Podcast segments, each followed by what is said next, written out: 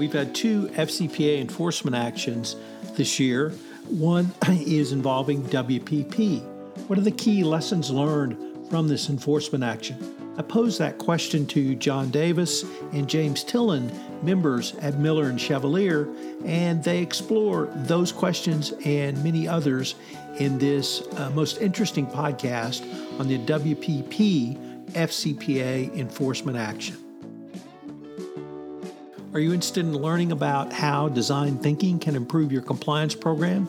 Then check out my latest podcast, Design Thinking and Compliance, where with my co host Karsten Tams, we explore this question.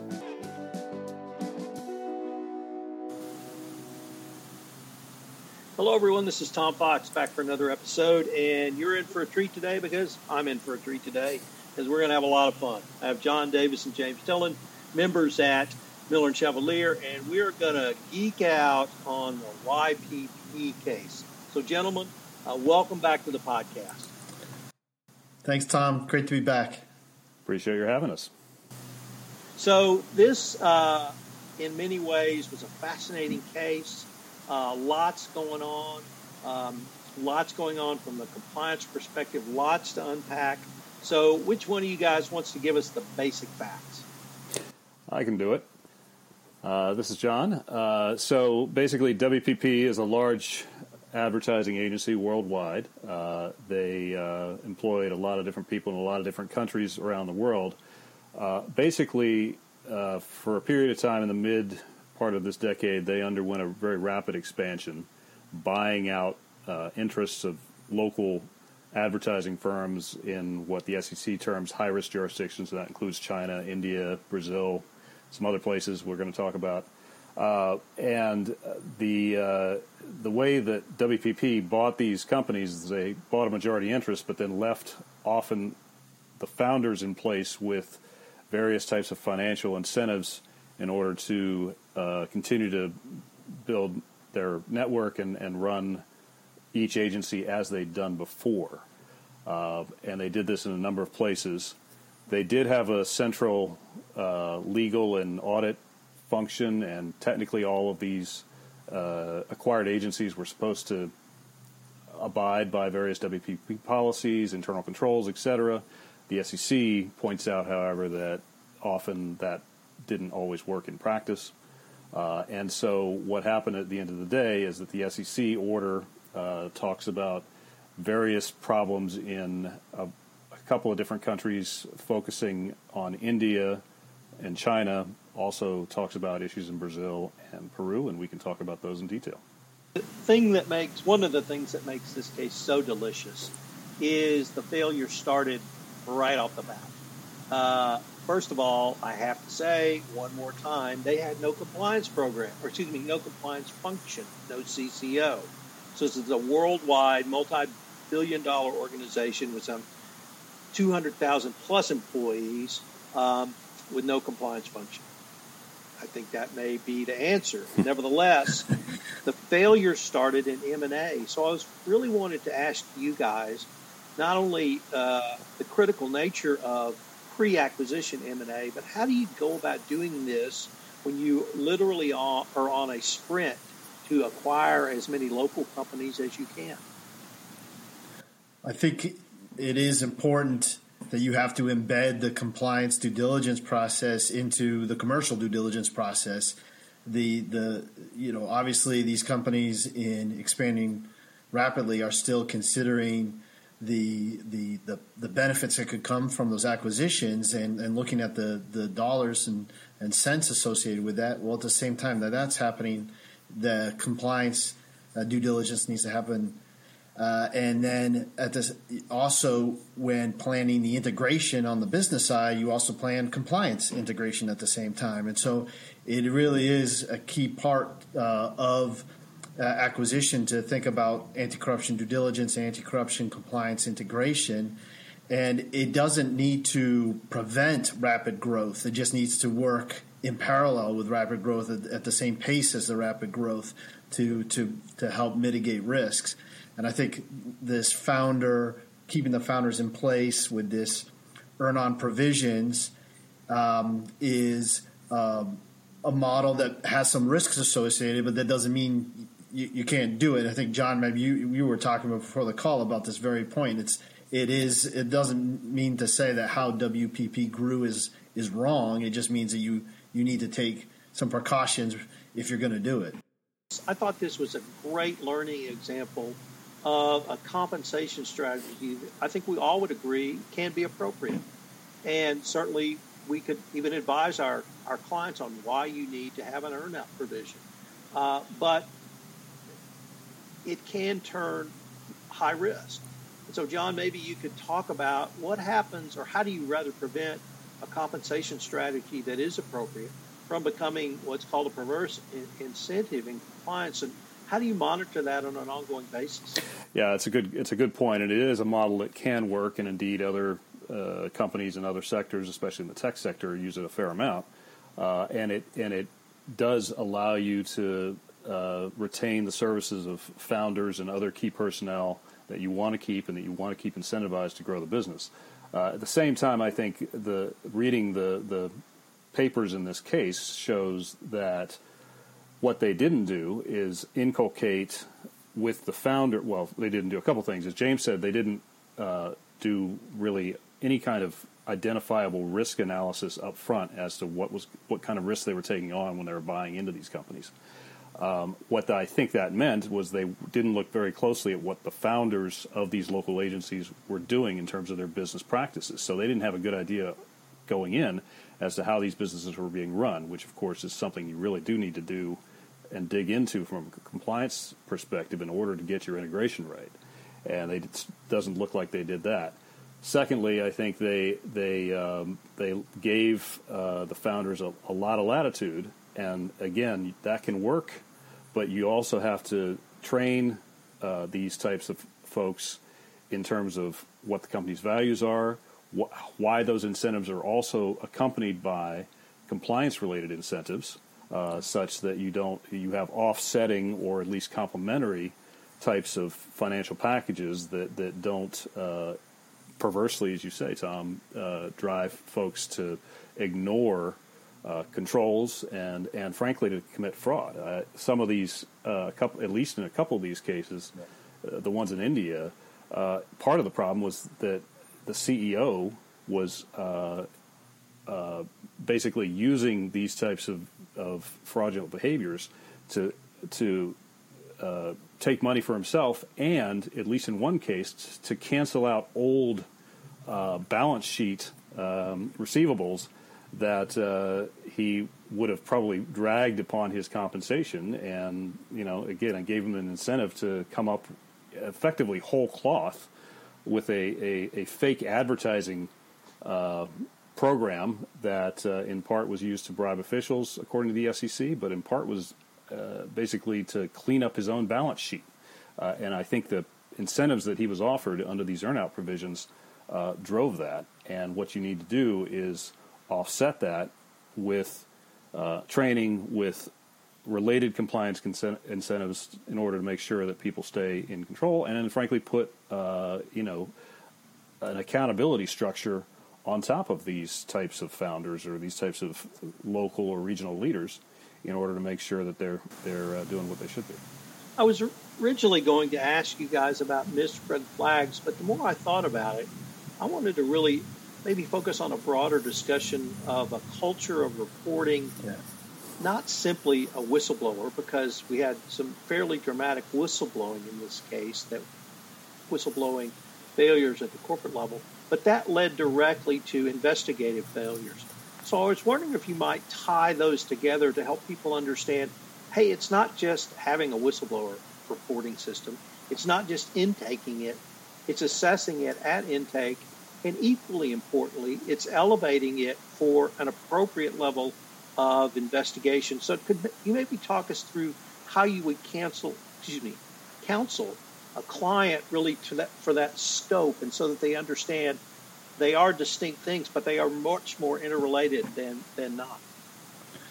Yeah, absolutely, great question, and the um, it shows that at least in this company they received a number of whistleblower complaints. So certainly, speak up was part of their culture. It was unfortunately the investigation part that they seem to fail. And and one of the importance of uh, you know you treat investigations like you treat any part of your compliance program. You have to have policies and procedures on it. You need to uh, have a process to at the at, as you said intake assess the the the the level uh, uh, and credibility of, of the allegation, and then have a proportionate response, and also put it in the hands of people that are objective and have the skills and ability to to investigate. And what it appears here is that they uh, for example, in the India situation, gave it to the regional finance person to investigate, not like legal counsel, not not. And as you heard, they didn't have a compliance department to look into it.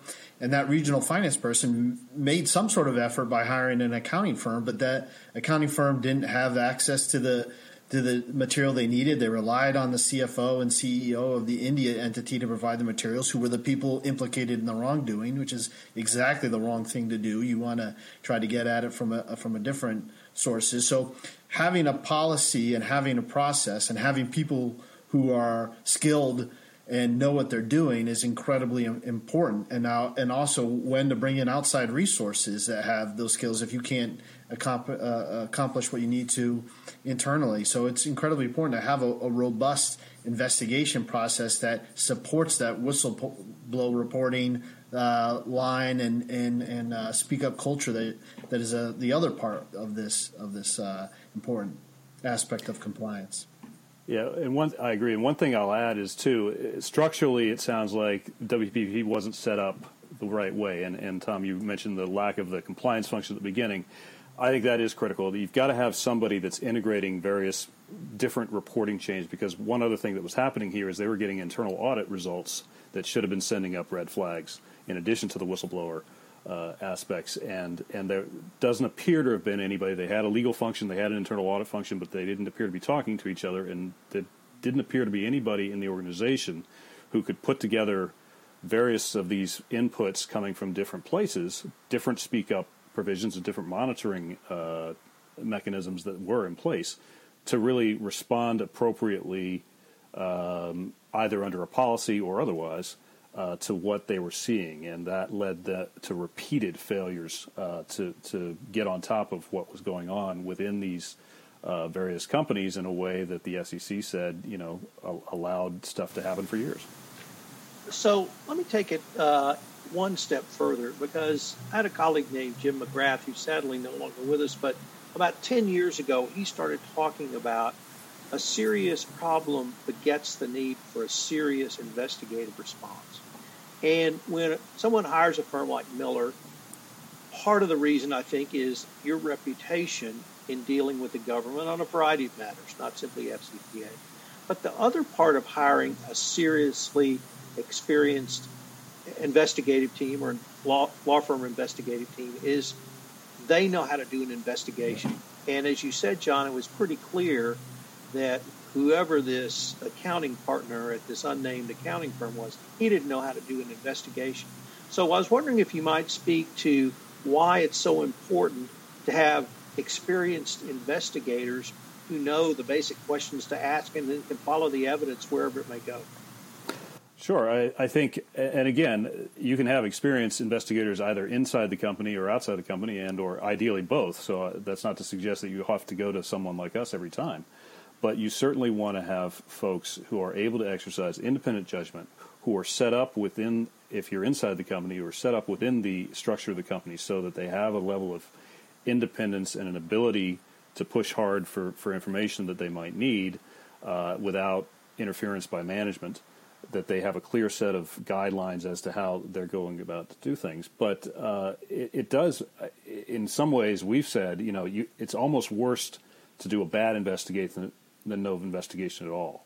Uh, I've told clients that many times, um, and uh, and that I think is illustrated by what happened here. Is that uh, the, the, company really looks worse because they tr- they did something that didn't play that didn't follow some real basics in terms of independence, in terms of what types of steps that uh, any investigator would probably take uh, in terms of collecting documents and so forth that didn't happen, and and and it made them look worse. So, I think uh, what you want to do, and it, and it does matter in terms of if you're ever going to be looked at by the government in terms of credibility.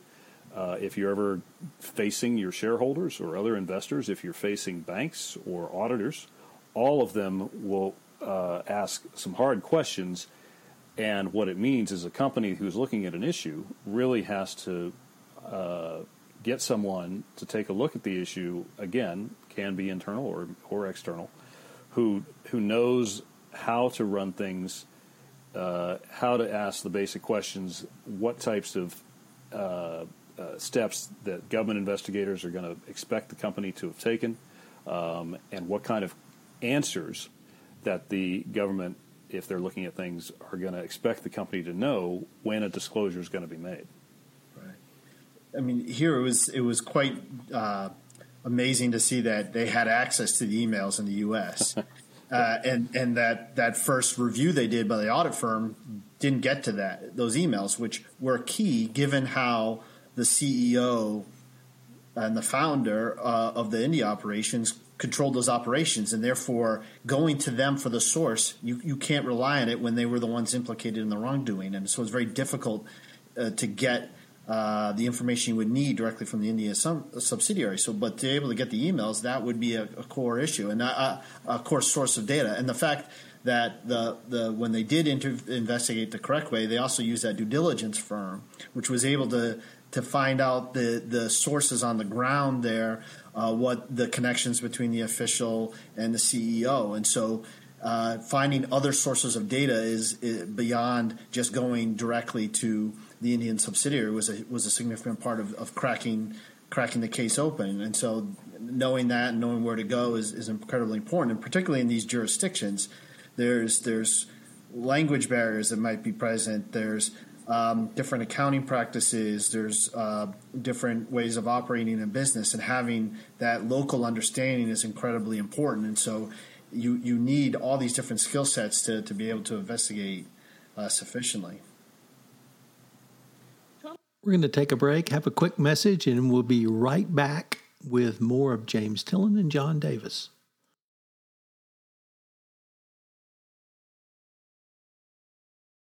Look, Bumble knows you're exhausted by dating. All the must not take yourself too seriously and 6 1 since that matters. And what do I even say other than hey? well, that's why they're introducing an all new Bumble with exciting features to make compatibility easier, starting the chat better, and dating safer. They've changed, so you don't have to. Download the new Bumble now.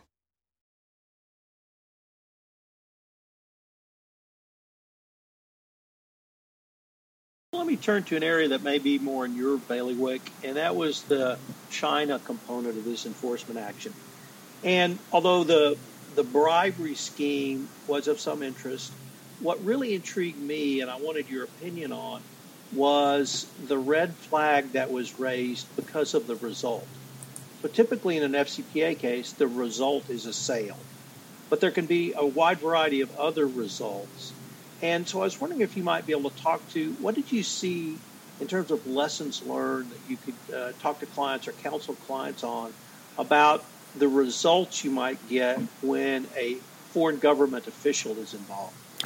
Sure. So what uh, what happened in China is that uh, uh their the China subsidiary had uh, undertaken various tax avoidance or, or tax maximization or minimization uh, schemes that uh, were in place, I think, at the time the WPP uh, bought the company, but that continued apace. Indeed, there was an internal audit that WPP can perform that, that basically identified these tax avoidance issues as uh, or schemes as issues. Um, unfortunately, n- nothing was done about it. Uh, in the in in the course of that audit as well, there were red flags suggesting that um, the avoidance schemes, and then subsequently, when the Chinese authorities started to audit the Chinese subsidiary themselves and perhaps discover these avoidance schemes, uh, there were clear indicators or red flags of, of potential uh, payments to officials coming up. And so, for example, uh, there was uh, at, during the Chinese authorities' audit, the auditors suggested that the company hire a vendor um, to perform services. And of course, the SEC papers show that the vendor's real purpose was to uh, make prob- probably make payments to uh, those officials, although looks like the SEC wasn't able to, to track those all the way through. Um, but uh, but clearly, what you had in place here was a tax avoidance scheme that was of questionable legality. I think anybody looking at that, knowing that that existed, could reasonably anticipate that that, especially in a place like China, or frankly in many countries where you may have the authorities uh, ultimately undertaking an investigation of that, created a bribery risk. And that bribery risk was not recognized even after there were clear red flags with, regard to this vendor, with regard to some email communications coming from the CFO to the regional uh, management, where they said basically uh, we're we're we're using uh, our personal social connections to manage the audit. We are uh, going to resolve things by uh, you know, getting to gifts and entertainment, things like that, all of which played out. Um, and so, in terms of risk areas, uh, as you say, there, there, was not. This is not involving sales, but it was a, involving a regulatory intervention by the tax authorities that uh, somebody looking at this up front could have identified the fact that the tax avoidance schemes that appear to be in place here were going to be risks not only of violations of Chinese tax law, but of also uh, bribery risks because you would have to potentially pay an official to look the other way uh, to let those continue. Let me now turn to another bribery scheme, and this involved Peru, and, and perhaps, James, this might be a little more in your bailiwick in Latin America. When I originally read the bribery scheme, I was uh, struck by its sophistication, or at least my perceived sophistication of it, because it was a cross border bribery scheme routing monies through another uh, Latin American country, Colombia. But then I wondered, you know, perhaps it was just almost more of just a regional thing where they shared money across national borders. So I wanted to ask you one, was this a sophisticated mechanism to pay bribes, or uh, do you really need to, to look at a more of a geo region than simply a country by country analysis? Well, I think it highlights a, a risk that uh, John and I have seen in a, a, number of cases where intercompany transactions may not get the same scrutiny as transactions with counterparties outside the business. And so it, it I think it the, the, the Peru subsidiary may have taken advantage of controls that were more lax uh, in being able to direct or request related uh, you know, Colombian and Chilean subsidiaries to, to facilitate payments and, and, and got less questions than if uh, than uh, if they were trying to make a payment to an, to another third party directly. So I think this is something where uh, internal controls or anti corruption compliance might not necessarily flag right away, but it is a risk intercompany transactions, and so that's one of the things that jumped out to me. I mean, Peru is it is a weird one because there there they were the intermediary. They were paying bribes on behalf of a construction firm instead of on behalf of themselves to this local mayor and in Lima, and um, so it, it, was unusual, but it definitely highlighted this risk that that John and I have seen. Uh, the other thing that intrigued me about this case, at least for me, there were several open questions. Uh, this was an SEC, Securities and Exchange Commission enforcement action. But kind of the first question that popped in my mind was, where's the Department of Justice? This would have seemed like something that could have at least been close to a potential criminal charge or a deferred prosecution agreement. Any real thoughts on that, one way or the other?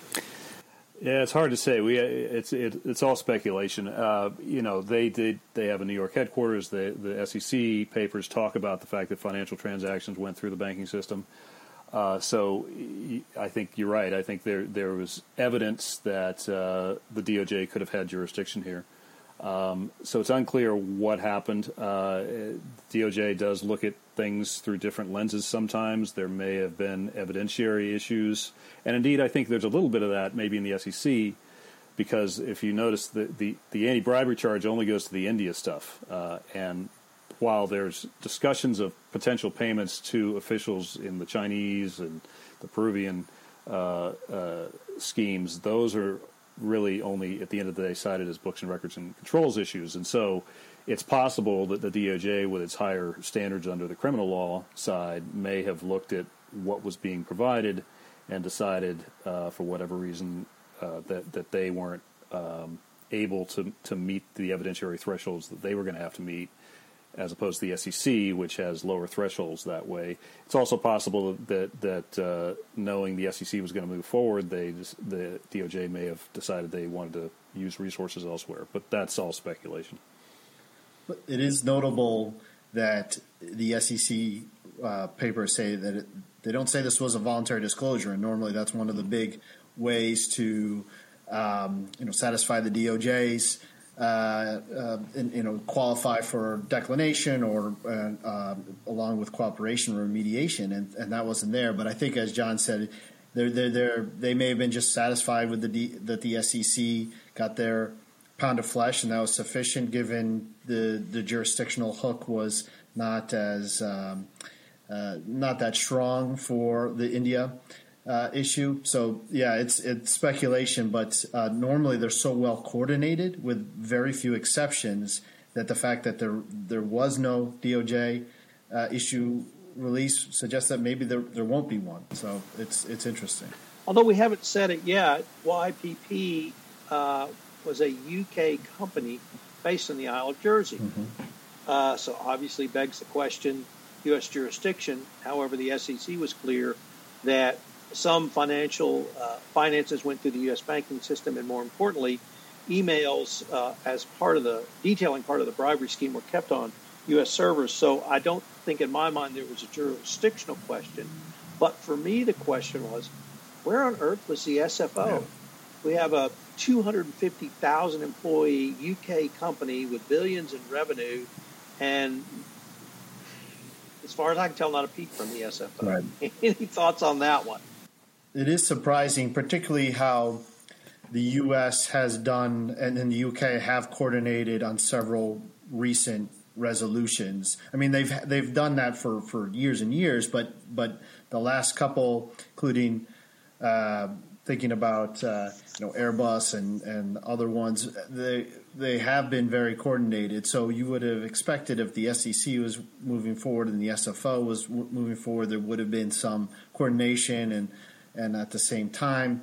So it is unusual. I can't think of a good reason why the SFO wouldn't be interested in this. So uh, your guess is as good as mine.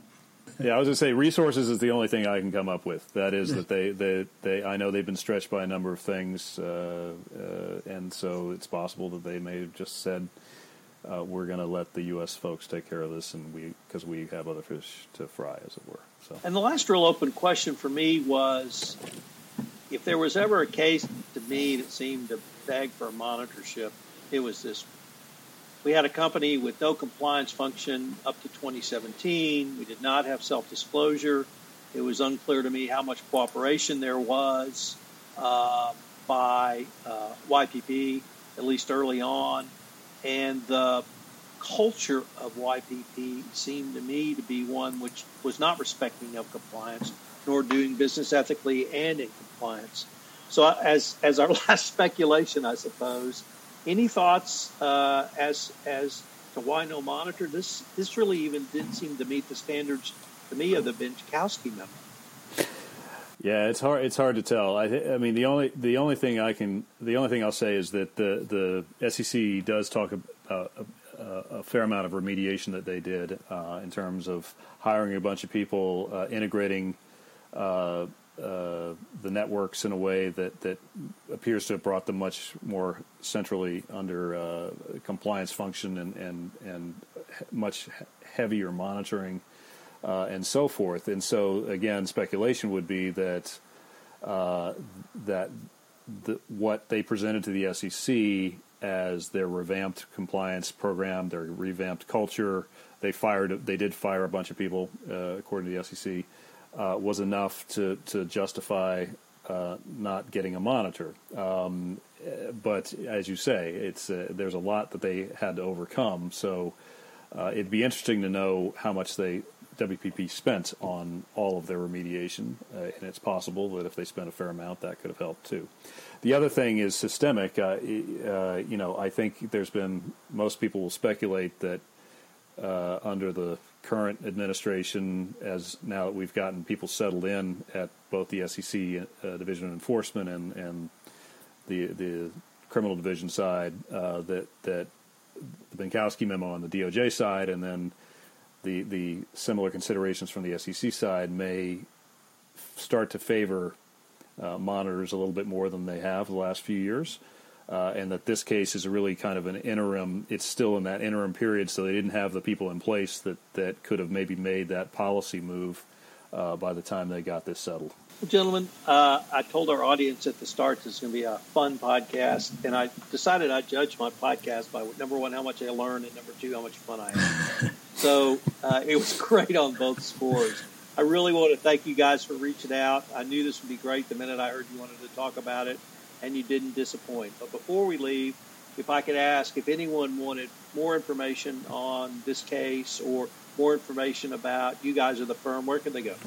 Sure, they could go to uh, millerchevalier.com. We have a newsletter, a quarterly newsletter on all anti corruption developments focused on FCPA corporate enforcement action, individual actions, policy developments, and, and international developments such as SFO resolutions or Brazilian resolutions. And so, in fact, that just came out uh, last week. Uh, so that's a great resource. And we did write up the WPP uh, resolution in that last newsletter. So please check it out. Let it email John or me. We add you to our distribution list.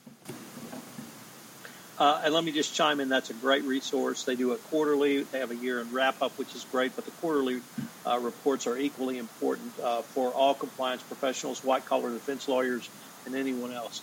Gentlemen, I wanted to thank you again. Like I said, it's been a ton of fun, and I look forward to continuing the conversation. Thank you so Thanks much, for, Tom. Thanks for having us.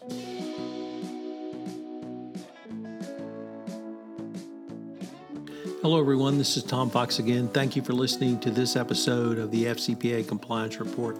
I hope you will check out the latest addition to the Compliance Podcast Network, Hidden Traffic, podcast hosted by Gwen Hassan.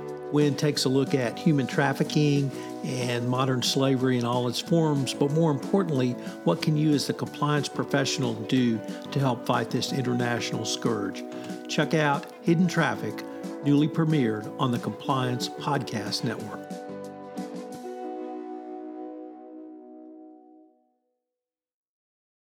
This podcast is a part of the C Suite Radio Network. For more top business podcasts, visit c-suiteradio.com.